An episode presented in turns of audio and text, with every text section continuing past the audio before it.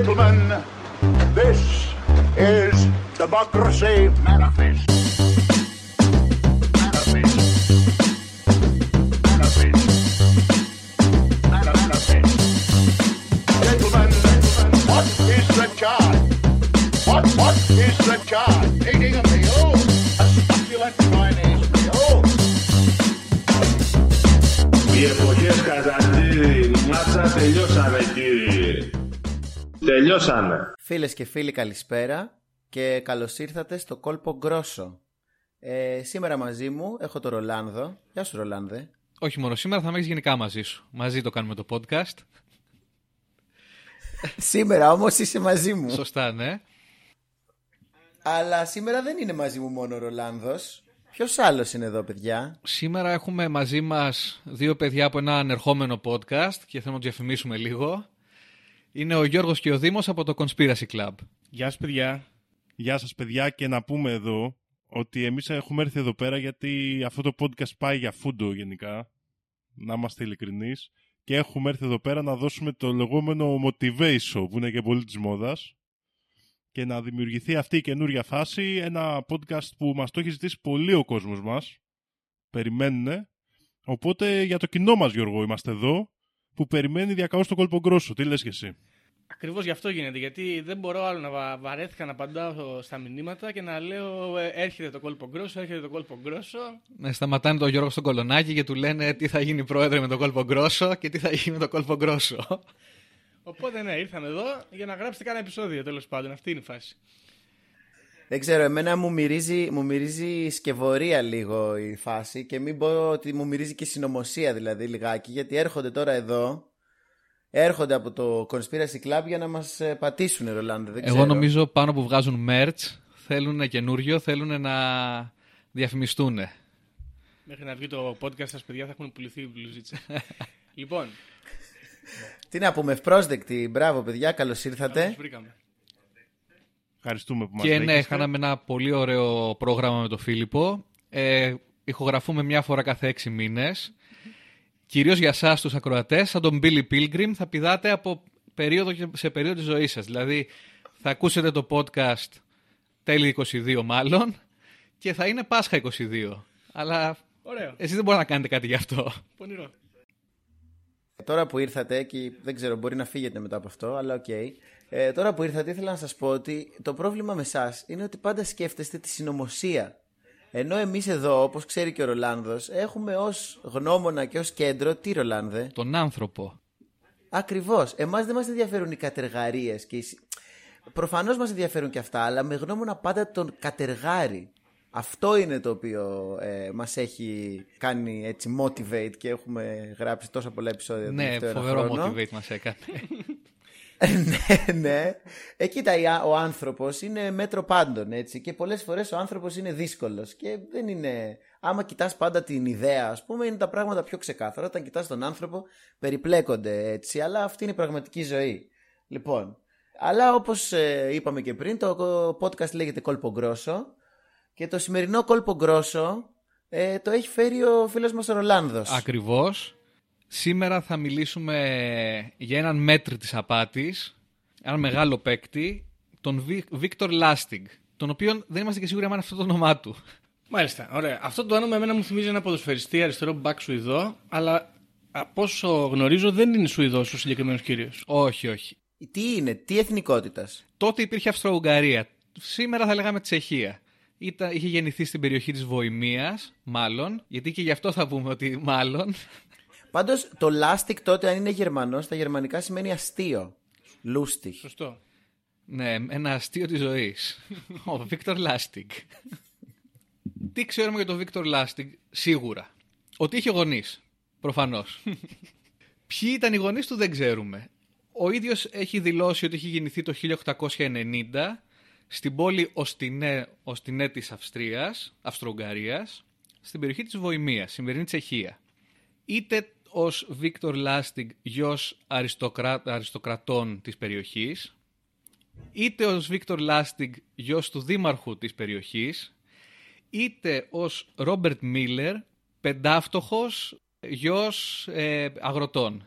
Αυτά είναι κάποιες, ε, κάποια, ε, κάποια από τα ονόματα που χρησιμοποιούσε γενικά. Πάνω από 40-50 ονόματα διαφορετικά έχει χρησιμοποιήσει στη ζωή του. Το φοβερό είναι ότι ένας ιστορικός που είχε πάει το 2015 ε, στο, στην πόλη Οστινέ για να κάνει έρευνα για τον Βίκτορ Λάστιγκ δεν βρήκε κανένα αρχείο που να τον αναφέρει ότι έχει γεννηθεί, ότι έχει πάει σχολείο. Okay. Οπότε εξετα... ε, εξετάζεται γι' αυτό. Εντάξει, είναι πολύ πιθανό το όνομά του να ήταν διαφορετικό. Ναι.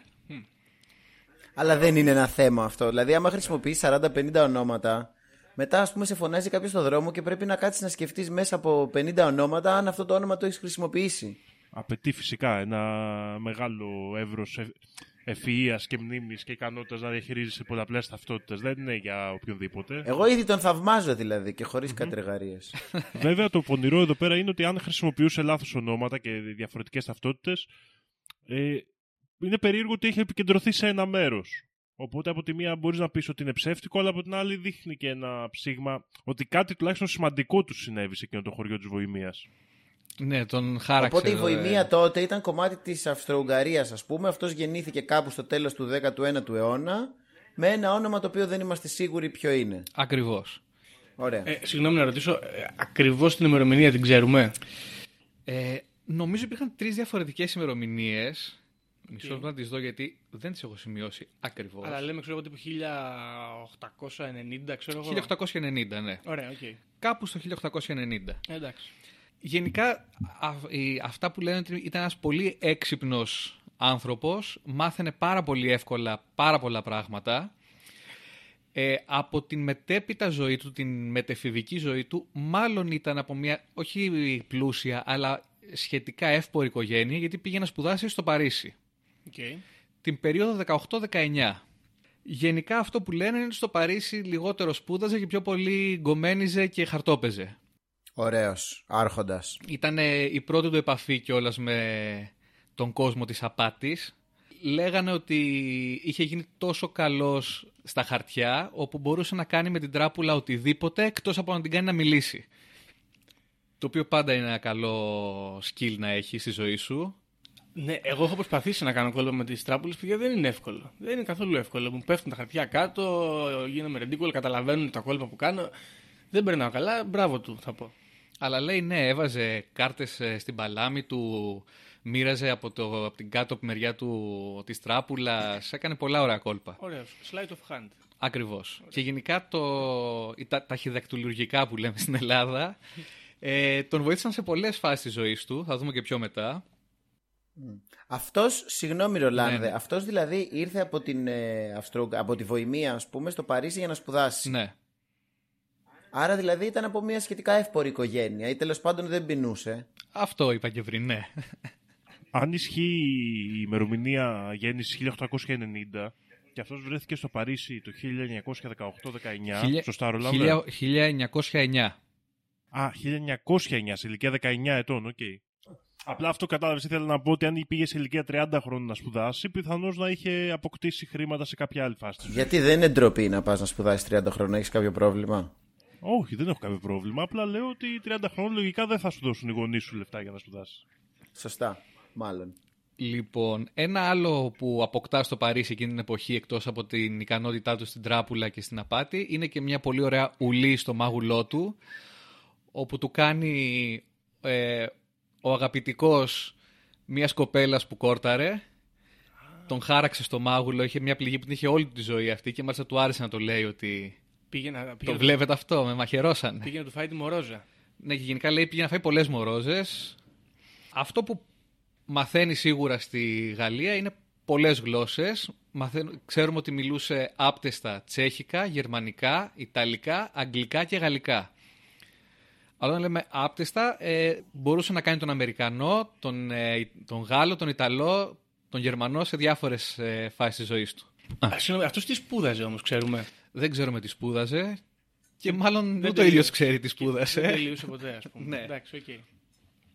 Λοιπόν, ξεκινάει στα χαμηλά, πορτοφ... με πορτοφολάς, κάνει κάποιες μικροδιαρρήξεις, είπαμε με την τράπουλα κόλπα και απάτες. Κάποια στιγμή ξεκινάει τα πρώτα του σοβαρά κόλπα. Αυτά τα κάνει σε κρουαζιερόπλια που πηγαίνουν ε, από την Γαλλία στην ε, Αμερική, όπου συστήνεται σε διάφορους πλούσιους επιβάτες ως ο κόμις Victor Lustig, ο οποίος ε, λέει ότι είναι παραγωγός στο Broadway και ψάχνει επενδυτές. Οπότε φτάνανε στη Νέα Υόρκη, λένε «Ναι, να επενδύσετε στο musical μας και εξαφανιζόταν. Το οποίο το έκανε για αρκετά χρόνια μέχρι την αρχή του Πρώτου Παγκοσμίου Πολέμου που σιγά σιγά αρχίζουν στα- να σταματάνε τα ταξίδια των κουραζιερόπλοιων λόγω της επικινδυνότητας. Οπότε πηγαίνει στην Αμερική, στο Κάνσας ξέρουμε ότι ζούσε, αλλά ε, επαγγελματικά ταξίδευε σε όλη τη χώρα και ξεκινάει τα πολύ γνωστά του κόλπα. Το πρώτο και το, αυτό που είχε τη μεγαλύτερη επιτυχία που το έκανε με έναν συνεργάτη του, τον Dapper Dan Collins, ο οποίος τον περιγράφουν σαν πρώην θηριοδαμαστή και ατρόμητο οδηγό μοτοσυκλέτας. Πολύ καλή περιγραφή για βιογραφικό. Ναι, μπορείς να τους φανταστείς αυτούς τους δύο. Άμα δεις μια φωτογραφία του Victor Lustig, είναι πρόσωπο εμπιστοσύνης. Μαζί με έναν πρώην θηριοδαμαστή μαζί να σας προτείνουν επαγγελματικά. Δεν έχω, δει, δεν έχω δει ακόμα φωτογραφία του Dapper Dan Collins, αλλά τον φαντάζομαι σαν ε, αυτούς που έχουν ε, οι μπαρμπέριδες ας πούμε στα λογότυπα και στις πινακίδες τους. Ε, του Dapper Dan δεν νομίζω ότι έχουμε φωτογραφία, έχουμε του Lustig. Ναι, τουλάχιστον τη βλέπω. Απλά ο Dapper Dan Collins εγώ το φαντάζομαι ας πούμε με μαλάκι λαδωμένο πίσω, μουστακάκι στην πένα κτλ. Μορφωνιός. Ένας άντρας της περιπέτειας. Μπορεί να το κάνεις και λίγο σαν φάση Τζο Ρόγκαν. Ε, βάλε μου λίγο τη φωτογραφία του, του Dapper Dan να τη δούμε. Είμαι και εγώ με τον Γιώργο τώρα απέναντι ένας από τον άλλο με τα μικρόφωνα. Είμαστε κανονικά. The Joe Rogan Experience. The Colpo Grosso Experience. Ναι, The Colpo Grosso Experience και εμείς εδώ με το Δήμο. Α, και δεν είπαμε κιόλας, μικρή παρένθεση, ότι ηχογραφούμε από Κέρκυρα και Παγκράτη παράλληλα, έτσι. Ναι, και όλα τα προβλήματα του ήχου, παιδιά που έχετε, που έχετε πάθει εγκεφαλικό, προκύπτουν από αυτή τη δυσκολία. Δεν πειράζει, θα το καταφέρετε. Μια χαρά τα έχουμε καταφέρει. Λοιπόν, πάει στην Αμερική, λοιπόν, μένει στο Κάνσας, ξεκινάει την πρώτη, τις ε, πρώτες του μεγάλες απάτες. Παντρεύεται και μια κοπέλα στο Κάνσας, τη Ρομπέρτα Νόρετ, αλλά έχει και διάφορες ε, κοπέλες στο πλάι.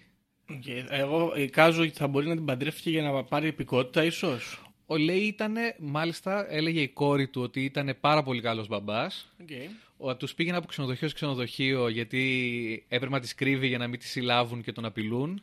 Αλλά λέει γι' αυτό το λόγο τους έδινε πάρα πολλά δώρα. Ωραία. Είχε Ω. και η, η, η πολύ γνωστή του γκο, γκόμενα. Ωραία λέξη. Είναι η Billy May Schäuble. Εδώ μπορείτε να κάνετε πολλά μπαρμπαδίστικα αστεία, γιατί ήταν και ιδιοκτήτρια ενός ε, κακής φήμης μαγαζιού με γυναίκες. Λοιπόν, αλλά λέμε, πάμε για τις απάτες του στην Αμερική. Η πιο γνωστή ήταν κάτι που λεγόταν The Romanian Box, το οποίο γράφεται όμως με U, δεν ξέρω αν έχει σχέση με Ρουμανία ή όχι. Το οποίο ήταν, πήγαινε σε διάφορους ε, ανθρώπους και τους παρουσίαζε ένα ξύλινο κουτί το οποίο είχε κουμπιά, ε, διακόπτες, διάφορα πράγματα και τους έλεγε ότι αυτό το κουτί βάζεις μέσα ένα χαρτονόμισμα το αφή, του βάζεις ράδιο, υγρό ράδιο μέσα, διάφορα τέτοια, ξέρω εγώ, λέγανε μάλλον δύσκολες επιστημονικές λέξεις εποχής. Πώς λέμε εμείς τώρα, quantum leap και τέτοια, και δεν ξέρουμε τι εννοούμε. Λοιπόν, και βάζεις από τη μία πλευρά το χαρτονόμισμα, περιμένεις 6 ώρες και βγάζει ένα ίδιο χαρτονόμισμα. Κάθε 6 ώρες βγάζει λεφτά. Αυτό Πρέπει είναι... να αφήσει μετά να ξεκουραστεί 12 ώρες, Α, γιατί υπερθερμάνθηκε ή ξέρω εγώ... άρα ένα χαρτονόμισμα ανά 18 ώρες. Ναι. Ωραία. Και έβαζε με ένα εκατοστά δόλαρο. Λέει: Περιμένουμε 6 ώρες. Πηγαίνανε, τρώγανε, πίνανε. Αυτό. Πηγαίναμε μετά από 6 ώρες. Παπ, 2 εκατοστά δόλαρα στο κουτί μέσα. Ναι. Και τους λέγανε: Ναι, ναι, πρέ- θα στο πουλήσω εγώ, ξέρω 10 χιλιάρικα. Αλλά βγάζει τα λεφτά του. ναι. Κυριολεκτικά. Σίγουρη δουλειά. Αυτό που δεν ξέραν είναι ότι αυτοί πηγαίναν στην τράπεζα, παίρναν εκατοστά δόλαρα που ήταν ε, η ίδια, συ- η ίδιος, η ίδια σειρά και απλά αλλάζανε τα νούμερα, το τελευταίο νούμερο, να φαίνονται ότι είναι τα ίδια. Οπότε έβγαζε το εκατοστά δόλαρο, πηγαίναν στον τραπεζίτη, το δείχνανε, λέει αληθινό είναι. Ενθουσιασμένος ο υποψήφιος αγοραστής λέει: Ούτε ο τραπεζίτης δεν μπορεί να καταλάβει ότι είναι πλαστό αυτό το χαρτονόμισμα. του το πουλούσαν, του λέει άφησε το 12 ώρε να ξεκουραστεί και θα δεις σε 6 ώρες θα γίνεις πλούσιος. Αυτοί στις 12 ώρες αυτές φεύγανε με τα λεφτά. και ο άλλος έμενε με ένα κουτί όπου απλά βάζεις ένα χαρτονόμισμα και το κοιτάς. Λοιπόν, εμένα μου αρέσει πολύ αυτή η απάτη και θα πω γιατί. Είναι, ε, η ιδιοφυΐα της είναι στην απλότητά της. Δηλαδή, συνήθως θε, πρέπει να πείσεις ε, ε, κάποιον ότι έχει νόημα να επενδύσει εκεί γιατί θα βγάλει λεφτά. Ωραία. Αυτός, με αυτή την απάτη ο Βίκτορ, ουσιαστικά πάει κατευθείαν στην καρδιά του ζητήματος. Σου λέει θα σου πουλήσω κάτι το οποίο θα βγάζει literally λεφτά. Και- Έτσι, το οποίο είναι, είναι τέλειο. Θα βγάλεις λεφτά. Έχεις ένα κουτί που βγάζει λεφτά. Τα λεφτά. Φιλοσοφική άποψη. Πολύ ωραίο, πολύ ωραίο. Επίσης είναι καλό γιατί εμένα μου θυμίζει τη, τη Χίνα με τα χρυσά αυγά ή μου θυμίζει επίσης τους ε, αλχημιστές που προσπαθούν να παίρνουν ξέρω εγώ, κάρβουνο και να το κάνουν χρυσό. Αυτό το έκανε ο άλλος με ένα κουτί με ε, ελαττήρια, ξέρω εγώ τι είχε βάλει. και το φοβερό σε αυτή την υπόθεση είναι ότι δεν μπορούσε κανείς να πάει στην αστυνομία να πει όπου μου φάγανε λεφτά γιατί, γιατί θα πρέπει να παραδεχθεί ότι πήγε να κάνει πλαστά χαρτονομίσματα. Αυτό είναι τέλειο. Έχεις και το hook δηλαδή. Και νομίζω σαν στοιχείο απατών αυτό είναι λίγο το πιο σημαντικό. Αυτός που έχει εξαπατηθεί να είναι συνεργός. Είναι πολύ σημαντικό στοιχείο σε μια επιτυχημένη απάτη να μην μπορεί Ναι. να σε κυνηγήσει. Αυτό, αυτό μπορεί Ακριβώς. να γίνεται με πολλούς τρόπους. Μπορεί Ναι. να γίνεται με τον τρόπο της ενοχής, ότι εδώ ας πούμε υπάρχει ενοχή, δεν μπορεί να πας εσύ. Αυτό, Ναι, που, ναι, είπε, ναι, ναι, αυτό ναι. που είπε και ο Ρολάνδος. Ή μπορεί να γίνεται με, την, ε, με τις τύψεις, μπορεί να έχεις τύψεις, μπορεί να έχεις ντροπή ας πούμε, ότι και τι έκανα τώρα. Είμαι ας πούμε 80 χρονών Αγγλίδα γιαγιά και πήγα να φέρω τον ε, Νιγηριανό τεκνό ας πούμε στην Αγγλία και τα λοιπά και τώρα μου φάγε τα λεφτά, τι θα κάνω. Λοιπόν, ένα άλλο πάρα πολύ ωραίο είναι ότι παρουσίαζε τον ε, Dapper Dan ως ο ξάδελφος Εμίλ, ο οποίος ε, μπορεί με τις άκρες που έχει να καθυστερήσει τα τηλεγραφήματα από τον υπόδρομο για ένα λεπτό, έτσι ώστε να πάνε να ποντάρουν στο, νικη- στο άλογο που έχει κερδίσει και να βγάλουν χρήματα χωρίς να χρειαστεί να τζογάρουν πρακτικά. Αυτό είναι το κεντρί, το έργο. Με τον Steve McQueen. Α, ναι, The Sting αυτό, ε. Αλλά χωρίς να χρειαστεί να κάνουν όλη αυτή τη δουλειά, να φτιάξουν ψεύτικους τηλέγραφους. Απλά πήγε σε έναν τραπεζίτη, γιατί ήταν εξαιρετικός smooth talker γενικά ο, ο Victor Lastig. Λένε ότι ήταν ε, τους τούμπαρε όλους. Είναι και αυτό ενδιαφέρον γιατί δεν είναι ας πούμε να πεις α, κλασικός ε, είναι ξέρω εγώ Ιταλός, Σικελός, ε, Γάλλος, οτιδήποτε που είναι λίγο smooth talker υπάρχει αυτό το τέτοιο. Άλλος είναι από την Τσεχία ας πούμε. Ήταν κόμις, το λέει και ο ίδιος. The Count Victor Lastig. Ωραίος, ωραίος. Είχε πάει σαν τραπεζί, του λέει σίγουρο στοίχημα, θα βγάλεις λεφτά. Του τα έδωσε, έψαχνε μετά τα λεφτά του. Άλλος πάλι δεν μπορούσε να μιλήσει γιατί λέει θα κάναμε απάτη στον υπόδρομο. Εκεί μπορούν να, σπάσουν, να σε σκοτώσουν και οι μαφιόζοι απ' την άλλη. Σωστά. Λίγο χειρότερο. λοιπόν, ένα το οποίο είναι απίστευτο είναι ότι εμφανίζεται στην American Savings Band ως Robert Duval και τους λέει να τους δώσει ε, ομόλογα, τα Liberty Bonds, για- που αξίζουν 32.000 δολάρια, αλλά δεν τα θέλει, για 10.000 δολάρια και κάποια στρέμματα γης. Συμφωνούν αυτοί και το φοβερό είναι ότι αυτός με ταχυδακτηλουργικό κόλπο έφυγε από την τράπεζα έχοντας πάρει και τα ομόλογα και τα λεφτά και τους τίτλους ιδιοκτησίας από τις φάρμες. Καλά, κάτσε, συγγνώμη, άρα αυτός είχε ομόλογα. Είχε βρει κάπου ομόλογα. Το φοβερό είναι ότι η τράπεζα επικοινωνεί με την- με την αστυνομία. Λέει αυτός μπήκε, τα βάλε όλα κάτω από την τσέπη του και έφυγε, μέσα στην τσέπη του και έφυγε. Το οποίο είναι και πολύ ωραίο να το πεις, να, να, να το φανταστείς, να είναι σαν τραπέζι και να σου λέει μισό λεπτό, παιδιά, πάω στην τουαλέτα και έρχομαι. μην, μην ανησυχείτε που παίρνω και τα χαρτιά μαζί μου.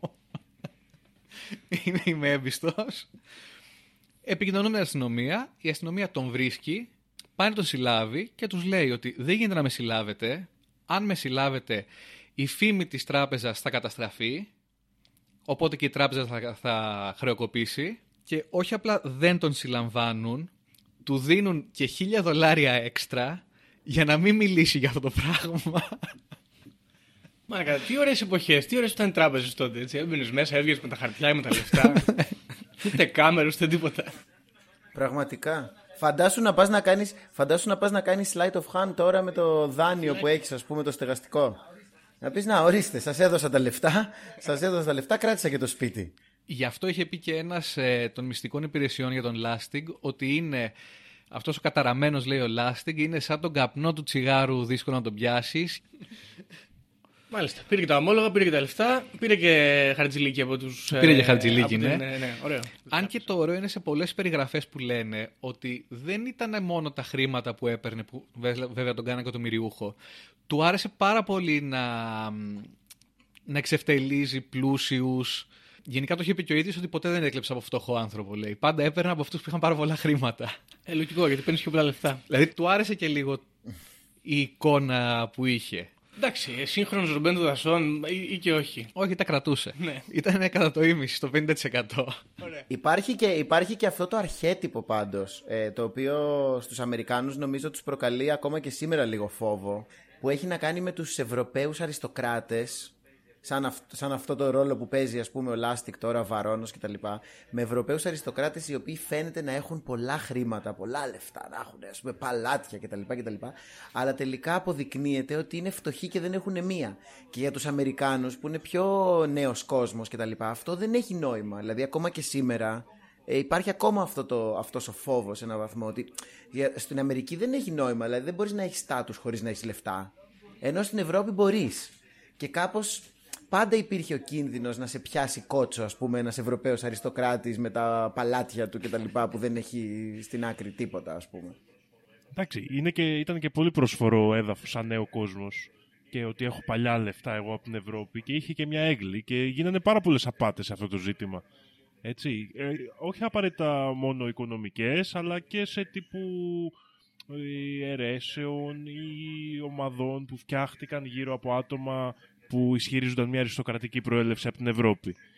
Και ήταν καλό ιστορικό σημείο να τα κάνει. Είναι πολύ ωραίο. Θα μπορούσαμε να κάνουμε, μπορούμε ίσως να κάνουμε ένα αφιέρωμα με τους καλύτερους απατεώνες που έχουν εξαπατήσει Αμερικάνους. Δηλαδή συγκεκριμένα Ευρωπαίοι που έχουν εξαπατήσει Αμερικάνους με την ε, ευπιστία που έχουν οι, Ναι, οι φίλοι γενικά μας. ήταν πρόσφορο έδαφο Ναι. η Αμερική για απαταιώνες. Λοιπόν, Ε. το 1925 αποφασίζει να κάνει ένα κόλπο το οποίο με αυ- γι' αυτό έμεινε και στην ιστορία. Πηγαίνει στε- στο, γυρνάει στο Παρίσι, όπου γενικά το περιγράφουν ως μια... Ε, γενικά για τη Γαλλία αλλά και το Παρίσι είναι μετά τον πόλεμο.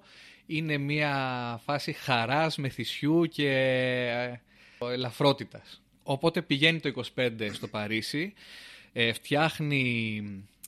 Τώρα πώς μεταφράζουμε το stationery στα ελληνικά. Αναλώσιμα. Όχι, α, εννοείς... ε, Κόλλες Α4. ε, ναι, ναι, ναι, ξέρω τυπογραφικά, εγώ, ας πούμε. για γράμματα. υλικά. Γραφική ύλη. Γραφική ύλη, μπράβο Γιώργο. Ο- η οποία έχει πάνω το σήμα της κυβέρνησης της Γαλλίας και στέλνει σε διάφορους εμπόρους μετάλλων ότι η κυβέρνηση θα γκρεμίσει τον πύργο του Άιφελ και άμα θέλουν να αγοράσουν τα σίδερα.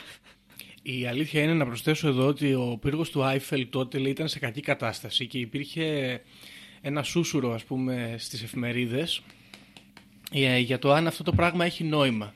Να έχουμε αυτό το μνημείο εδώ πέρα το οποίο κοστίζει τόσο πολλά και τόσο χρήματα στο δημόσιο ε, και δεν μπορούμε να το συντηρήσουμε. Και κυκλοφορούσε η άποψη ότι ίσως πρέπει να το βγάλουμε από εδώ πέρα αυτό. Και αν θυμάμαι καλά, γενικά και ο πύργος του Άιφελ δεν, ήταν, να- δεν προοριζόταν για μόνιμη κατασκευή, ήταν να το καταδαφίσουν κάποια στιγμή. Installation. Installation.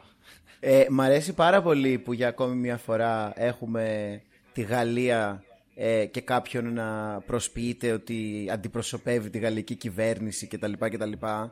Και ή- ε, βλέπω τώρα στις σημειώσεις μου ότι όταν μιλούσαμε για τους Νιγηριανούς πρίγκιπες είχαμε μιλήσει για τον Ζιλμπέρ Τσικλή αυτόν τον την Ισιοεβραίο ο οποίος ε, υποκρινόταν, είχε κάνει και Skype calls όπου φορούσε μάσκα στο πρόσωπο και υπο... για- γύρω από όλο το κεφάλι του και υποκρινόταν ότι είναι ο Υπουργός Άμυνας της Γαλλίας και είχε μαζέψει 80 εκατομμύρια ε, ως ο Υπουργός Άμυνας της Γαλλίας. Είναι και αυτό πολύ ωραίο με τη Γαλλία γιατί η Γαλλία έχει ένα στάτους ως χώρα, ρε παιδί μου, στο, στον κόσμο. Σου λέει Α, η κυβέρνηση της Γαλλίας. Βεβαίως, βεβαίως, σας παρακαλώ.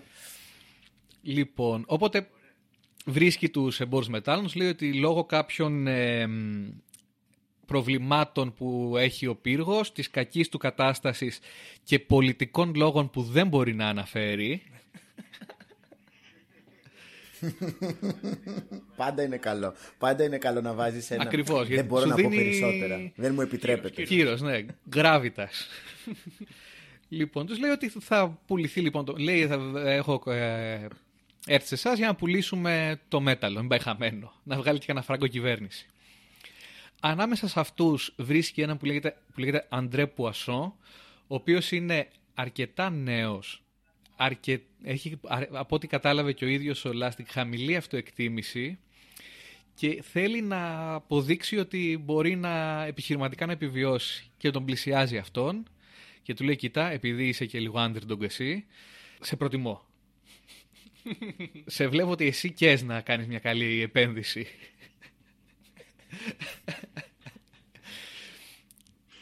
μου έχουν κάνει λέει πολύ καλές προτάσεις αλλά θα σε, θα σε προτιμήσω Τι ωραίο που είναι αυτό, τι ωραίο που είναι αυτό. Δηλαδή, πραγματικά. ε, Και σκέφτομαι τι θα συμβεί, ας πούμε, αν έρθει κάποιος σε μένα κάποια στιγμή και μου πει: Έχω επιλέξει εσένα.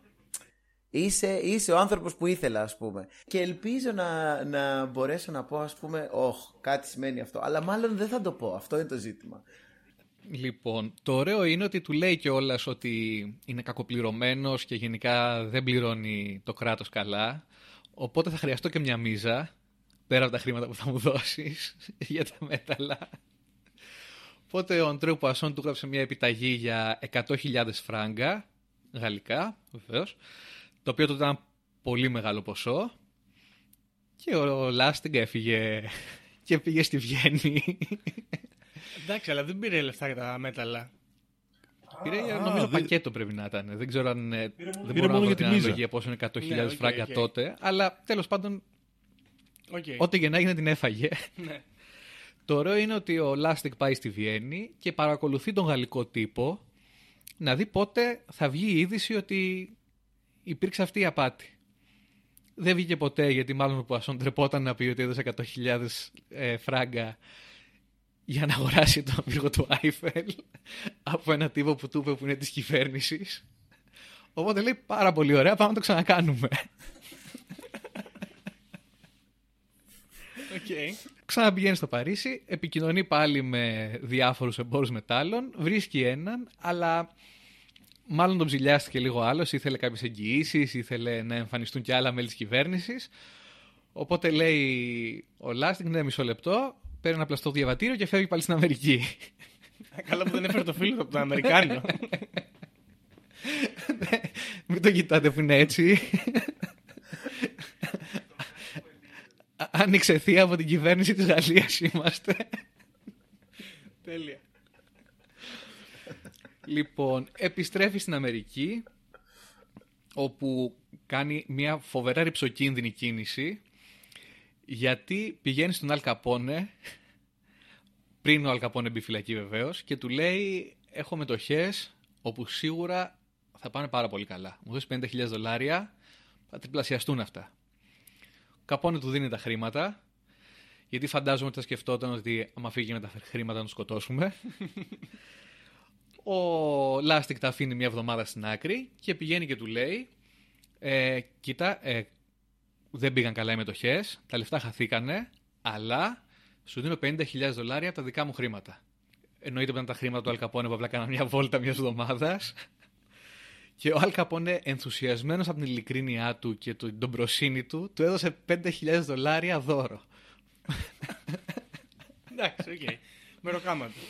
Λοιπόν, εκεί που αρχίζει λίγο να έρχεται η αρχή του τέλους για τον Lustig είναι ότι κάποια στιγμή πηγαίνει στο Τέξας σε ένα σερίφι, του πουλάει πάλι ένα Romanian box, ο σερίφης το καταλαβαίνει, λέει θα σε συλλάβω, θα σε κάνω σεράνο, του λέει όχι, οκ, μη με συλλάβεις, ε, αν είναι να πω ότι είχε βε- βρεθεί με έναν τότε που λεγόταν Watch, ο οποίος ήταν πλαστογράφος και φτιάχνανε πλαστά νομίσματα και του λέει μη με συλλάβεις, πάρε ξέρω εγώ χίλια δολάρια σε πλα... να, να, να μην μου μιλήσεις. Και ήταν πλαστά τα δολάρια.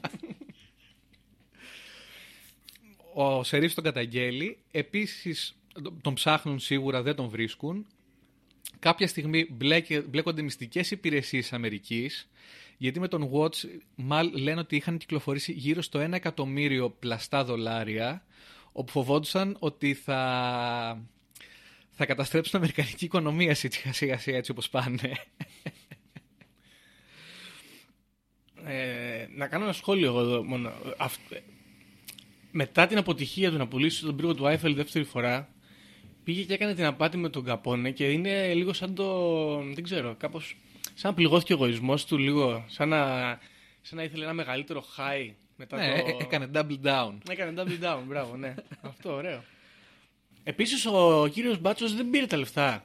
Τα πήρε τα λεφτά Α, και τον κατήγγειλε μετά. και έμαθε ότι είναι πλαστά τα λεφτά. Α, τότε τον κατήγγειλε. Εντάξει, οκ. γιατί, ναι. Λοιπόν, τον κυνηγάνε οι μυστικές υπηρεσίες, συγκεκριμένα ένας ε, που λεγόταν Ρουμπάνο Ιταλοαμερικάνος ε, πράκτορας, ο οποίος τον πιάνουν, τον συλλαμβάνουν. Λέει πρέπει να είσαι ο μεγαλύτερος απαταιώνας που έχει περάσει και λέει εντάξει, μάλλον δεν είμαι τόσο καλός γιατί μου τη φέρατε κι εσείς. Τίμιος.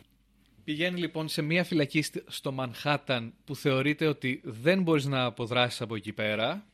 Αυτό δεν είναι ωραίο. Δηλαδή υπάρχουν φυλακές, υπάρχουν φυλακές που θεωρείται ότι από εδώ εντάξει μπορείς να αποδράσεις. Τι είναι πιο εύκολο. Το έχουν κάνει τέλος πάντων.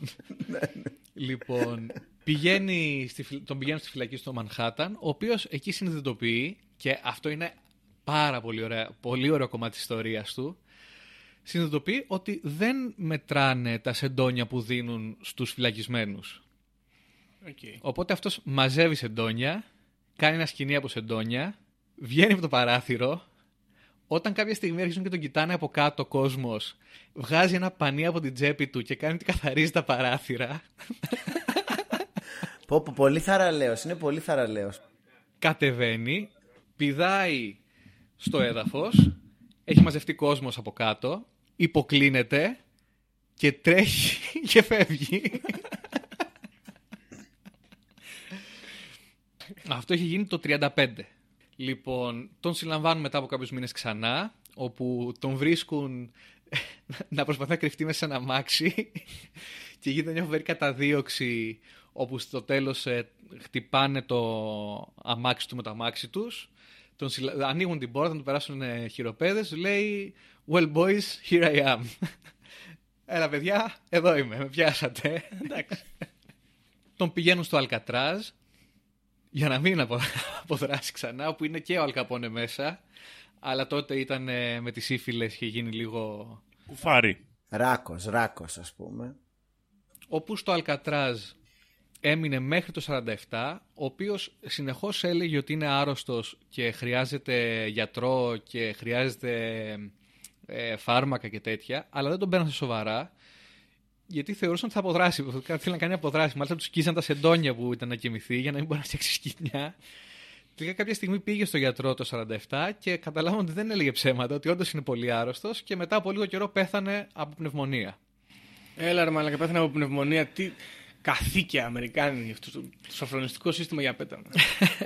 Ε, βέβαια, τι σας είχε κάνει ρε ο άνθρωπος; Εδώ, εδώ που τα λέμε δεν είχε κάνει και τίποτα. Έκλεβε κόσμο. Εντάξει, ρε, μα δεν σκότωσε και κανένα. Πώς κάνετε έτσι. Αυτή λοιπόν ήταν η ιστορία του Βίκτορ Λάστιγκ, του ανθρώπου που προσπάθησε, δύο, που κατάφερε μία φορά σίγουρα να πουλήσει το, το πύργο του Άιφελ, δύο προσπάθησε. Και έχουμε και τις 10 εντολές για απατεώνες του Βίκτορ Λάστιγκ, οι οποίες είναι οι εξής πρέπει να είσαι υπομονετικός ακροατής. Θα, κα- με αυτό θα καταφέρεις να κάνεις απάτες και όχι με το να λες πολλά πράγματα γρήγορα, να μην φαίνεται ποτέ ότι βαριέσαι. Να περιμένεις, να, θα περιμένεις να, απο- να αποκαλύψει ο άλλος κάποιες πολιτικές απόψεις και να συμφωνήσεις μαζί τους. Να περιμένεις να αποκαλύψει κάποιες θρησκευτικές απο- πεποιθήσεις και να συμφωνήσεις μαζί τους. Λέει, να υπονοήσεις σε sex talk αλλά να, το, να συνεχίσεις μόνο αν ο άλλος δείξει πολύ μεγάλο ενδιαφέρον γι' αυτό. Ποτέ να μην μιλάς για αρρώστια εκτός αν, υπάρχουν, συγκ- αν υπάρχει κάποιο συγκεκριμένο ενδιαφέρον. Ποτέ να μην τάς για τα, για τα προσωπικά του άλλου, γιατί ούτως ή άλλως θα στα πει. Ποτέ να μην υπερηφανεύεσαι, αλλά να, εμ- να, να δείχνεις πόσο σημαντικός είσαι με μια Να υπονοήσεις τέλος πάντων Ναι. με έναν προφανή τρόπο. με ένα προφανή τρόπο το πόσο σημαντικός είσαι. Ποτέ να μην είσαι όχι βρώμικος, αλλά να είσαι πάντα προσεγμένος και ποτέ να μην Ακατάστατος. μεθάς. Εγώ αναρωτήθηκα γι' αυτό. Μάλλον εννοεί όταν προσπαθείς να ξεγελάσεις κάποιον, όχι γενικά στη ζωή. Ε, ναι. Να πας τώρα και να λένε «Α, σου πω, πύργο του Άιφελ αγοράζουμε». Όχι. Αλλά το, το, το, καλό, το καλό στη συγκεκριμένη είναι ότι αυτές, αυτοί, ε, αυτές οι 10 εντολές για το πώς να ε, εξαπατήσεις κάποιον ακούγονται σαν, όχι ότι τις ξέρω βέβαια, αλλά ακούγονται σαν ακριβώς οι, τις 10 εντολές για να κάνεις ας πούμε networking και να βρεις δουλειά τον 21ο αιώνα. Δεν έχει πολύ μεγάλη διαφορά. Πολύ ωραίος ο κύριος Λάστιγκ. Πονηρός. Έχει κάνει σχεδόν τα πάντα, παιδιά. Ε, γιατί ξέρεις για μάστερ των αποδράσεων, ξέρεις για μάστερ απατεώνες. Έχει μπλεχτεί πολύ. Και εγώ θέλω να κάνω ένα σχόλιο εδώ για τη φάση που έκανε με τον Αλ Καπόνε, η οποία είναι σεμιναριακή απάτη για να μπλέξεις να τα τρως από έναν ισχυρό. Έτσι, δεν ήταν τα πέντε χιλιάρικα που πήρε. Αυτός εκεί έφτιαχνε άκρες με τη μαφία. Είναι σεμιναριακή απάτη για να μπεις σε νέο χώρο με ισχυρό αντίπαλο, με ισχυρό παίκτη απέναντί σου. Αυτό είναι ένα καλό ερώτημα. Είχε, είχε περαιτέρω παρεδώσει με τη μαφία μετά; Με τη μαφία, πέρα από τους πλαστογράφους αυτούς α, που είχε, που είχε βρει, νομίζω δεν είχε κάποια ιδιαίτερη επαφή και νομίζω δεν είχε ιδιαίτερη επαφή με γενικότερα Με κακοπιά στοιχεία, αλλά. κακοπιά στοιχεία. Δηλαδή αυτός πήγαινε, έκανε τις απάτες του και πήγαινε στη γυναίκα του και στο παιδί του και στις διάφορες γκόμενες που είχε και, και έκανε τη ζωή του. Α, να πω ότι με τη γυναίκα του είχαν χωρίσει δύο φορές. Χωρίζουν την πρώτη. Αυτή πάει να τον πατήσει με τα μάξι. τα ξαναβρίσκουν, την τουμπάρει. Και ξαναχωρίζουν όταν μαθαίνει η γυναίκα του ότι είχε την ε, κυρία Σόιμπλε στο ίδιο ξενοδοχείο, σε άλλο δωμάτιο. Πού να τρέχεις; Ήταν και πρακτικός. Κρατούσε και κοντά. Τολμηρός κυμπάρη, κυμπάρη, τι να πω, δεν ξέρω. Τον, ε, και εγώ με, με έχει ενθουσιάσει η αλήθεια είναι σαν, ε, σαν φιγούρα και δεν, τον, δεν γνώριζα και πολλά γι' αυτόν. Οπότε μπράβο Ρολάνδε που το έφερες ως, ε, ως θέμα. Ε, εμένα μου αρέσει ναι, και αυτό με τον Αλκαπόνε. Κυρίως ε, εμένα αυτό το οποίο μου αρέσει πολύ είναι η εξαπάτηση ας πούμε των αθώων ε, νέων Αμερικάνων που είναι ξαφνικά οικονομική δύναμη και υπάρχουν εδώ λεφτά κτλ. Ε, από, από και καλά αριστοκράτες Ευρωπαίους. Δηλαδή νομίζω αυτό είναι, πρέπει να είναι και από τους, ε, από τους ή όχι από τους πρώτους διδάξαντες αλλά τέλος πάντων πρέπει να είναι από τους δυνατούς παίκτες πάνω σε αυτό. Γιατί σε ένα βαθμό δεν είναι μόνο, δεν είναι το θέμα ότι άλλο, αν ο άλλος είναι Αμερικάνος ή από πού είναι. Είναι το ζήτημα της ότι είναι ας πούμε ανερχόμενοι νεόπλουτοι που θέλουν αστική τάξη, νέα κτλ. που δεν έχουν αριστοκρατικούς δεσμούς και αυτά. Και αυτό που έκανε με τον ε, Γάλλο που του πούλησε τον πύργο του Άιφελ είναι το ίδιο πράγμα ουσιαστικά. Να, πώς θα πιάσει την καλή. Και τους του πουλάει αυτό που τους λείπει. Αυτοί έχουν λεφτά, τους λείπει η έγκλη, τους λείπει το, η κοινωνική θέση ας πούμε. Και αυτός τους πουλάει αυτό και αγοράζουν αυτοί. Αγοράζουν κουτιά να βγάζουν λεφτά από το βαρούνο, αγοράζουν από το γαλλικό κράτος για να μπουν σε ένα κύκλο επιχειρηματιών πιο υψηλό που έχει επαφές έτσι με την... ε, με, το, με, τη, με τη γαλλική κυβέρνηση έτσι και να αγοράσουν και τον πύργο του Άιφελ να ακουστεί το όνομά τους. Αυτός ο καψερός όμως πόσο του γάμισε την ψυχή; Εντάξει, γιατί είναι σημαντικό να αγοράζεις από βαρόνο Ευρωπαίο. Εντάξει, εδώ τα λέμε. Είναι ε, ε, τεχνολογία ευρωπαϊκή, παιδιά. που λέει, το κουτί αυτό εδώ. Ναι, ναι. Ναι, εντάξει, είναι αλήθεια, είναι αλήθεια. Εγώ τώρα έχω το εξής ζήτημα εδώ πέρα, ότι μιλάμε για έναν πατεώνα, έτσι, αναντήρητα. Είναι ένας απατεώνας, έχει κάνει, ας πούμε, ε, κομπίνες, απάτες κτλ. Αλλά ε, τον συμπαθώ πολύ από αυτά που έχω ακούσει. Δηλαδή είμαι σίγουρος ότι θα έχει κάνει και. Να, ορίστε, η γυναίκα του πήγε να τον πατήσει με το αυτοκίνητο. Προφανώς κάποιο λόγο θα είχε η γυναίκα. Αλλά γενικά δεν βλέπω κάτι πάρα πολύ μεμπτό. Ε, ηθικά τουλάχιστον. Νομικά προφανώς έτσι. Αλλά επειδή ο- όταν κάτι είναι νομικά μεμπτό δεν είναι απαραίτητα και ηθικά μεμπτό. Ε, εγώ δεν βλέπω κάτι πολύ ηθικά μεμπτό. Δηλαδή εξαπατούσε πλούσιους και μαφιόζους. Ναι, τον αυτό τον τύπο που πήγε να πάρει τον πύργο του Άιφελ εργολάβος. Και εργολάβους. Ακόμα καλύτερα. Σιδεράδες. Σιδεράδες. Και, και ας πούμε και κοινούς ανθρώπους πιθανόν οι οποίοι θέλανε να πλαστογραφήσουν μέσα σε ένα κουτί εκατοστά δόλαρα. Ε, ρε φίλε, άμα είσαι έτοιμος ας πούμε να πιστέψεις αυτό το πράγμα, ε, π- σου χρειαζόταν ένας Βίκτορ Λάστιγκ για να σε ξυπνήσει κιόλας. Δηλαδή δε- δείτε το και έτσι. Κοίτα, αυτό είναι το φοβερό ότι δεν έχει κάνει κάτι για το, για το οποίο τον αντιπαθείς. Εκτός αν σου έχει φάει χρήματα, αλλά δεν είμαστε εμείς αυτοί οι άνθρωποι. Δεν έχει κάνει κάτι βρώμικο, όπως λέγαμε στο προηγούμενο επεισόδιο Ναι. πριν πολύ καιρό, Ναι. για τον Παΐσιο και... Όχι τον Παΐσιο, τον ε, Εφρέμ και τον Βατοπέδη. Ε, ναι. Ή τον Tinder Swindler, ας πούμε, ή όλους αυτούς. ή πολλούς απαταιώνες τέλος πάντων που, που κάτι αισθητικά, ή ας πούμε, αν όχι αισθητικά, τουλάχιστον ηθικά, υπάρχει μία, μία βρωμιά που μπορεί να έχει και την γοητεία της. Όχι, είναι, είναι πολύ συμπαθής, ε, είναι πολύ συμπαθής φιγούρα. Ε, όχι απαραίτητα φυσιογνωμικά, θα τον δείτε κι εσείς αγαπητοί ακροατές. Ε, είναι λίγο ξερακιανός ας πούμε, αλλά περνάει, περνάει λίγο για βαρόνος, ε, βοημός. Αυτό που πιστεύω λοιπόν είναι ότι αυτός είναι ευχάριστος τύπος και συμπαθητικός παγαπώντης διότι φαντάζεσαι την καλή ζωή που κάνει λες και εγώ ότι θα την ήθελα να την κάνω δεν γνωρίζεις όμως σε βάθος τι έχει ζήσει ξέρω εγώ. δεν βλέπεις ακριβώς δηλαδή τα λούσα του δεν έχουμε ιστορικά αρχεία από το, από το πώς ξόδευε τα λεφτά του πήγε στη Βιέννη και φαντάζεσαι ότι έκανε μποέμικη ζωή και αυτό είναι ωραίο ρε παιδί μου αλλά δεν ξέρεις ακριβώς τι συνέβαινε. Και κάπως τον απομυθοποιεί ως ε, κακοποιό αυτό, ξέρω εγώ. Μα και γενικά λέγεται ότι έκανε high life. Ήταν.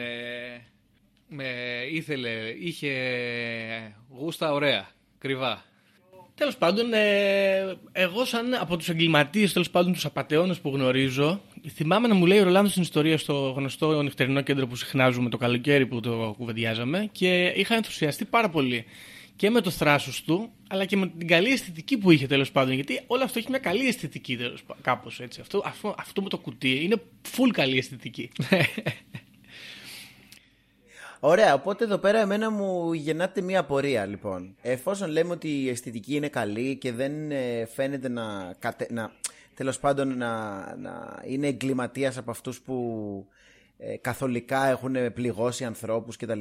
Και δε- ε, μ, ποια είναι τελικά η διαφορά μεταξύ του Βίκτορ ε, Λάστιγκ από τη μία και, και, ενός, και μιας φιγούρας σαν τον Ρομπέν των Δασών ας πούμε από την άλλη; Ε, ο διαμοιρασμός. Η ανακατανομή Ναι, ναι. δηλαδή. Ακριβώς. Έχει μεγάλη διαφορά, παιδιά, αυτό. Εντάξει, μην το συζητάμε. Δηλαδή, αν συγκρίνουμε, παραδείγματος χάρη, μια φιγούρα. Ποια είναι η φιγούρα Ρομπέντου Δασόν, ο Παλαιοκώστα, ας πούμε. Hot take, hot take αυτό. Ε, Έχεις πολλές μαρτυρίες. Εντάξει, λέ- νομίζω είναι ότι πιο κοντά έχουμε στη σύγχρονη ελληνική κουλτούρα. Ε, ε, γιατί γιατί έχεις πολλές φωνές αγροτών και ανθρώπων χαμηλών τάξεων στη Θεσσαλία που λένε ότι τους έδωσε λεφτά. Και λείπει αυτό εδώ σε αυτή την ιστορία για να τον πας σε αυτή την κατηγορία τον κύριο Λούστιγκ. Ήτανε, έκανε τη ζωή του, έζησε ωραία, πλουσιοπάροχα. Πήρε λεφτά από ό,τι φαίνεται από ανθρώπους που κατά πάσα πιθανότητα δεν τους έλειπαν. Και αυτό είναι το σημαντικό κομμάτι που κάνει το ηθικό ζήτημα πιο ελαφρύ. Ναι, ναι, σίγουρα. Ναι. Και από εκεί και πέρα ήταν ένας ωραίος τύπος. Ε, Βασικά αυτό είναι, είναι, είναι σημαντική πληροφορία αυτή, ότι μοιάζει να είναι ωραίος τύπος. Δηλαδή τον πιάνω και λέει εντάξει μάγκες, Με πιάσατε. τα φλακ, ναι, με πιάσατε. Καλή φάση, ξέρω εγώ. Και σου λέω, αυτό το να, να αποδράς, να υποκλίνεσαι στο κοινό που σε παρακολουθεί και να τρέχει. Επίσης σημαντικό, έχει φλερ. Στον τρόπο που τα κάνει. Δεν είναι μόνο το τι κάνει, είναι και το πώς το κάνει. Είναι, α- είναι απαραίτητο αυτό για να είσαι απατεώνας, ε. Νομίζω είναι το νούμερο ένα. Αυτή η εικόνα. Παίζεις κυρίως με τις εικόνες. Και το να τη συντηρείς και να τη δημιουργείς και να την, ε, και να την προβάλλεις είναι το πιο σημαντικό πράγμα για να κάνεις αυτές τις απατεωνιές. Γιατί οποιοδήποτε μπορεί να φτιάξει ένα κουτί και να έρθει να σου πει ότι βγάζει λεφτά, αλλά από πολύ λίγους θα αγοράσεις. Ναι, ναι, ε, συμφωνώ, συμφωνώ μαζί σου Δήμο πολύ σε αυτό και συγκεκριμένα νομίζω βασικά είναι λίγο πιο γενικό κιόλας ότι ο απατεώνας κάπως ε, δεν μπορεί να είναι βαρετός άνθρωπος. Δηλαδή αν, είναι, αν ο απατεώνας είναι βαρετός άνθρωπος ε, καταλήγει τελικά να μην είναι τόσο πολύ απατεώνας, είναι σαν ένας λογιστής που, που ε, πώς το λένε, κάνει υπο- ε, υποκλέβει ας πούμε από τη δουλειά του ή κάτι τέτοιο. Πρέπει να υπάρχει αυτό το ενδιαφέρον και μια γοητεία σχετική. Είναι άλλη διαδικασία. Σημασία έχει το ταξίδι και όχι ο προορισμός. Ναι, βέβαια νομίζω ότι δεν τους πειράζει και ο προορισμός. Αν Καλά, ο προορισμός σίγουρα. είναι πολλά λεφτάκια, δεν τους πειράζει. Νομίζω αυτή είναι λίγο η κατηγορία ανθρώπων, ας πούμε, απατεώνων. Είναι αυτοί που τους νοιάζει ο προορισμός, αλλά επιλέγουν όμορφα ταξίδια. Γιατί στην τελική τους νοιάζει ο προορισμός.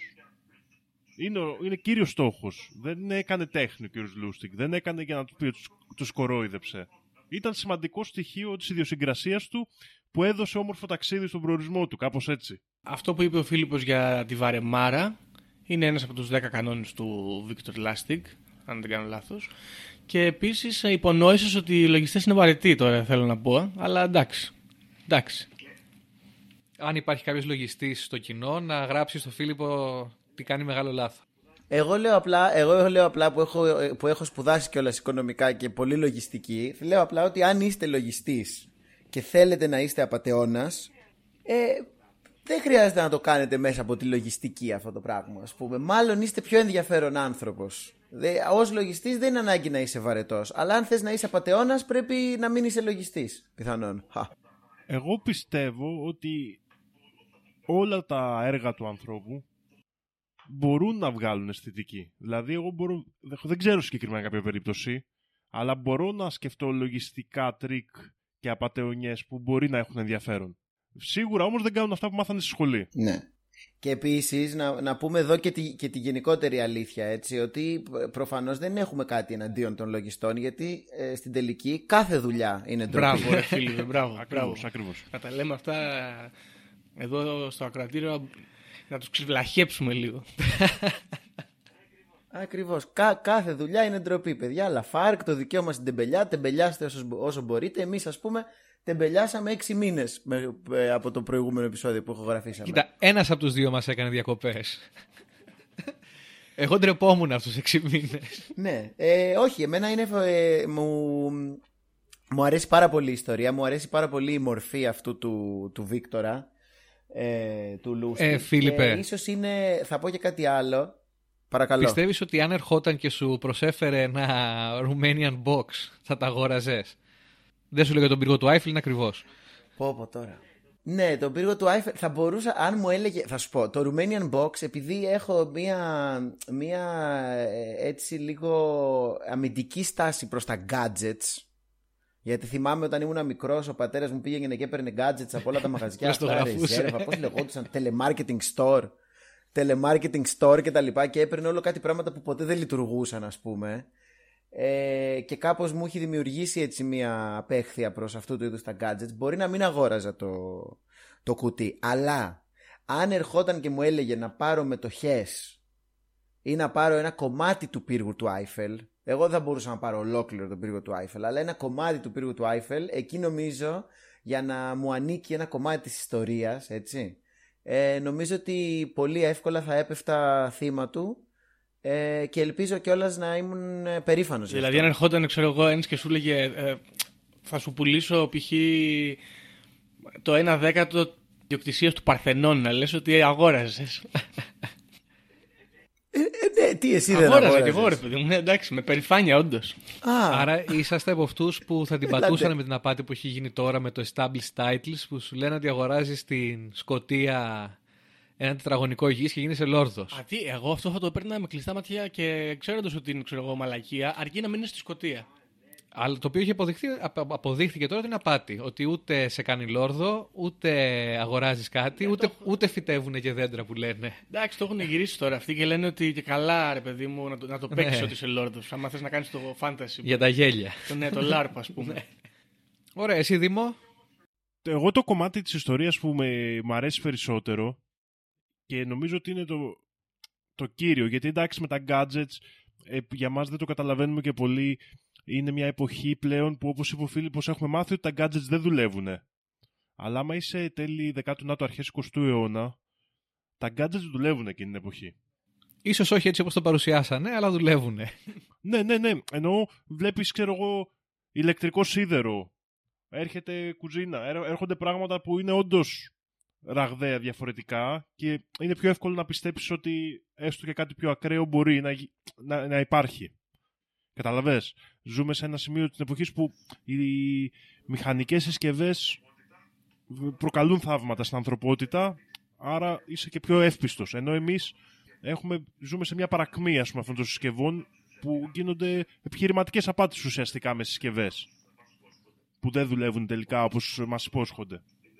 Οπότε νομίζω ότι σε αυτό το θέμα είναι λίγο ιστορικό το ότι δεν θα πειθόμασταν σήμερα. Αλλά στο ζήτημα, τον πύργο του Άιφελ, είναι πάρα πολύ ωραίο πόσο λάθος είναι η έννοια της ιδιοκτησίας σε τέτοια πράγματα. Και το δείχνει πάρα πολύ ωραία η ιστορία εδώ του κύριου Λούστικ. Δείχνεις κάποιους τίτλους και λες είναι δικό μου. Δεν μπορείς να το πάρεις, δεν έχεις κάποια δύναμη πάνω του, δεν μπορείς να το βάλεις στην τσέπη σου. Άρα τι το έχεις. Άρα μπορείς πολύ εύκολα να πιστέψεις ότι το έχεις ή δεν το έχεις. Που Αυτό είναι το ωραίο, γιατί δεν αγόρασε κάποιος τον πύργο του Άιφελ. Αγόρασε τα σίδερα όταν πέσουνε. να τα κάνει κρεβάτια και δο, δοκάρια. Ακριβώς. Αυτός τώρα μπορεί να πάει και οι απόγονοι του να ισχυριστούν ότι όταν πέσει, εγώ θέλω τα σίδερα, είναι δικά μου. Πόσο φοβερό θα ήταν, πόσο φοβερό plot twist θα ήταν κάποια από αυτά τα σίδερα, τα οποία εντάξει, όπως καταλαβαίνουμε έχουν μείνει στον πύργο του Άιφελ, αλλά έστω ότι αλλάξανε κάποια, να έχουν καταλήξει στον πύργο του Άιφελ που υπάρχει στην ε, Αμαλιάδα. Πού είναι; Είναι στο, στα Φιλιατρά. Και είναι πιο μικρός γιατί δεν ήταν όλα τα σίδερα, ήταν μόνο αυτά που αγόρασε ο Πουασόν, ας πούμε. Αυτό, αυτό θα ήταν τέλειο. Ναι, εγώ συμφωνώ με αυτό που λέει ο Δήμος επίσης. Θέλω να πω ότι αυτό, αυτή η απάτη με τους τίτλους ιδιοκτησίας είναι φοβερή και μας δείχνει το δρόμο ο ίδιος ο, ο Βίκτορ Λούστικ, έτσι, ή Λάστικ τέλος πάντων. Γιατί όπως ε, μας έλεγες Ρολάνδε, πήγες στην τράπεζα και πήγε να ανταλλάξει, που τελικά τα κράτησε όλα τέλος πάντων, αλλά η πρόθεσή του ήταν να ανταλλάξει ομόλογα με κάποια χρήματα, σωστά, και πάρα πολύ σημαντικό, γη, παιδιά. Γιατί ο τίτλος ιδιοκτησίας της γης ε, μετά λες είναι δική μου η γη, δηλαδή αυτό έχει, έχει διαφορά. Έχει διαφορά. Ναι, κοίτα, εγώ νομίζω ότι το κομμάτι με, τα, με τις φάρμες εκεί πέρα νομίζω πιο πολύ ήταν για να το κάνει πιστευτό γιατί φαντάζομαι δεν θα μπορούσε να μείνει στις φάρμες όπου έκλεψε τους τίτλους ιδιοκτησίας έσβησε το όνομα και έβαλε το δικό του από πάνω Το άλλο σχόλιο που έχω να κάνω εδώ πέρα είναι πόσο πιο δύσκολο είναι να τα κάνεις αυτά σήμερα. ε, τώρα έχει κάμερες παντού Δηλαδή πόσο τα συστήματα ελέγχου και ασφαλείας, ξέρεις, σε σε έχουν πολύ πιο δεμένο. Ήταν πιο εύπιστος ο κόσμος τότε. Και δεν λέω ότι δεν γίνεται να είσαι απαταιώνας σήμερα, αλλά είναι πολύ πιο Πρέπει να είσαι πολύπλοκο άλλου, και άλλης σύνθετο. μορφής απαταιώνας που λένε. Δηλαδή δεν μπορείς να πας στην τράπεζα και να τους πάρεις λεφτά με ψεύτικα ε, ομόλογα, αλλά μπορείς να φτιάξεις ένα Discord channel και να λες ελάτε εδώ να σας πω ποια κρυπτονομίσματα πάνε τρένο. Και πληρώστε με. Ακριβώς και σε, α, α, ε, εκεί ήθελα να καταλήξω Γιώργο ότι σε κάνει το σύστημα όπως η, η- μιλούσατε και στο επεισόδιο με τον Tinder, με τον Tinder Swindler σε αναγκάζει το σύστημα να εξαπατήσεις χαμηλότερης οικονομικής δυνατότητας ανθρώπους γιατί δεν μπορείς να τα βάλεις με τις τράπεζες, με τους πολύ πλούσιους κλπ. Έχουν φτιάξει συστήματα ελέγχου που παλιά ήταν πιο προσβάσιμα στο παρελθόν για να εξαπατήσεις την κορυφαία οικονομική τάξη ας πούμε. Εντάξει, εγώ αυτό το, εγώ αυτό το λαμβάνω και ως πρόσκληση να βρούμε τέτοιου είδους ιστορίες. Μοντέρνες. Δηλαδή ιστορίες ανθρώπων, ναι, μοντέρνες, ιστορίες μοντέρνες ανθρώπων οι οποίοι έχουν καταφέρει ή καταφέρνουν να εξαπατούν, να, πώς το λένε, να χτυπούν πάνω από, το, πάνω από τον εαυτό τους ας πούμε. Punch above their weight. Ναι, ναι, ναι, ναι. Το οποίο είναι και το σημαντικό και στην τελική είναι και αυτό το οποίο κάπως ε, θέλουμε, επιθυμούμε να συμβαίνει. Έτσι, ότι μπορείς να είσαι απαταιώνας χωρίς να, εξαπα... χωρίς να εξαπατείς ας πούμε πάντα το μικρό σου αδερφό ή τη μικρή σου αδερφή, αλλά κάπως τους γονείς σου. Δεν, δεν λειτουργεί πολύ. Αυτή, με- αυτό, αυτή η αναλογία δεν λειτουργεί. Μια, μια, μια, μια οικογένεια τη είστε. δασκάλα σου, τη δασκάλα σου. Εξαπατήστε, αν υπάρχουν μαθητές στο ακροατήριο, παιδιά, μπορείτε να εξαπατήσετε τους δασκάλους σας, ε, προπονητές κτλ. που έχετε. Ωραία. Νομίζω και με αυτό μπορούμε να κλείσουμε σιγά σιγά. Όμορφα, όμορφα. Πολύ καλή ιστορία, Ρολάνδε, ο Βίκτορο Λάστιγκ. Πέρα για πέρα απατεώνα, αλλά και πέρα για πέρα, εγώ θα έλεγα άνθρωπος. Δηλαδή, Ακριβώς. πολύ ανθρώπινη ιστορία. Είπαμε, κοιτάμε ανθρωποκεντρικά αυτές τις ε, ιστορίες. Του τη φέρανε, του τη φέρανε. Το κρίμα ήταν εκεί που τον έφαγε το Αλκατράζ, όπως με άλλους σπουδαίους ανθρώπους. Τι να κάνουμε. Αλλά, κατά τα άλλα, έζησε μια ζωή στα μέτρα του, σε μεγάλο βαθμό. Ναι, ναι, ναι. Νομίζω και, ήταν, και φαντάζομαι πρέπει να είναι και προετοιμασμένος ότι κάποια στιγμή θα τον πιάσουν. Ήταν ένας συμπαθητικός μπαγαπώντη τέλος πάντων. Ακριβώς. Ωραία, λοιπόν, να ευχαριστήσουμε τον Γιώργο και τον Δήμο που ήρθανε. Ήρθαμε εδώ να βάλουμε μια τάξη, παιδιά. Ναι, θα, θα ξανάρθουμε. Άμα δούμε ότι παρεκκλίνεται από το πρόγραμμα, θα ξαναρχόμαστε. Έτσι, με το βούρδουλα μόνο κάνουμε δουλειά. Γιατί ο Έλληνας θέλει Παπαδόπουλο. Ακριβώς. Λοιπόν, α, ε, επίσης, τώρα δεν νομίζω να μας ακούν και πάρα πολύ που κλείνουμε, αλλά να ευχαριστήσουμε και τον Δημήτρη που έφτιαξε το, τη μουσική, την εισαγωγική και την Άννα που έφτιαξε Βεβαίως. το λόγο. Συγχαρητήρια και στους δύο. Δεν τους πληρώνουμε. Σε exposure η πληρωμή τους. Να γίνουν γνωστοί, να γίνουν γνωστοί καλλιτέχνες. λοιπόν, και με αυτά σας χαιρετάμε. Γεια χαρά. Γεια σας. Au revoir.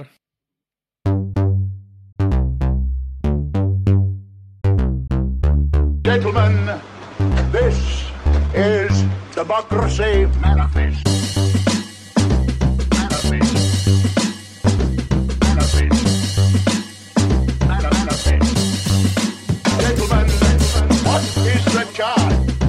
What, what is the charge? Eating a meal? A succulent Οι εποχές Καζαντήρη, μάτσα τελειώσανε κύριε. Τελειώσανε.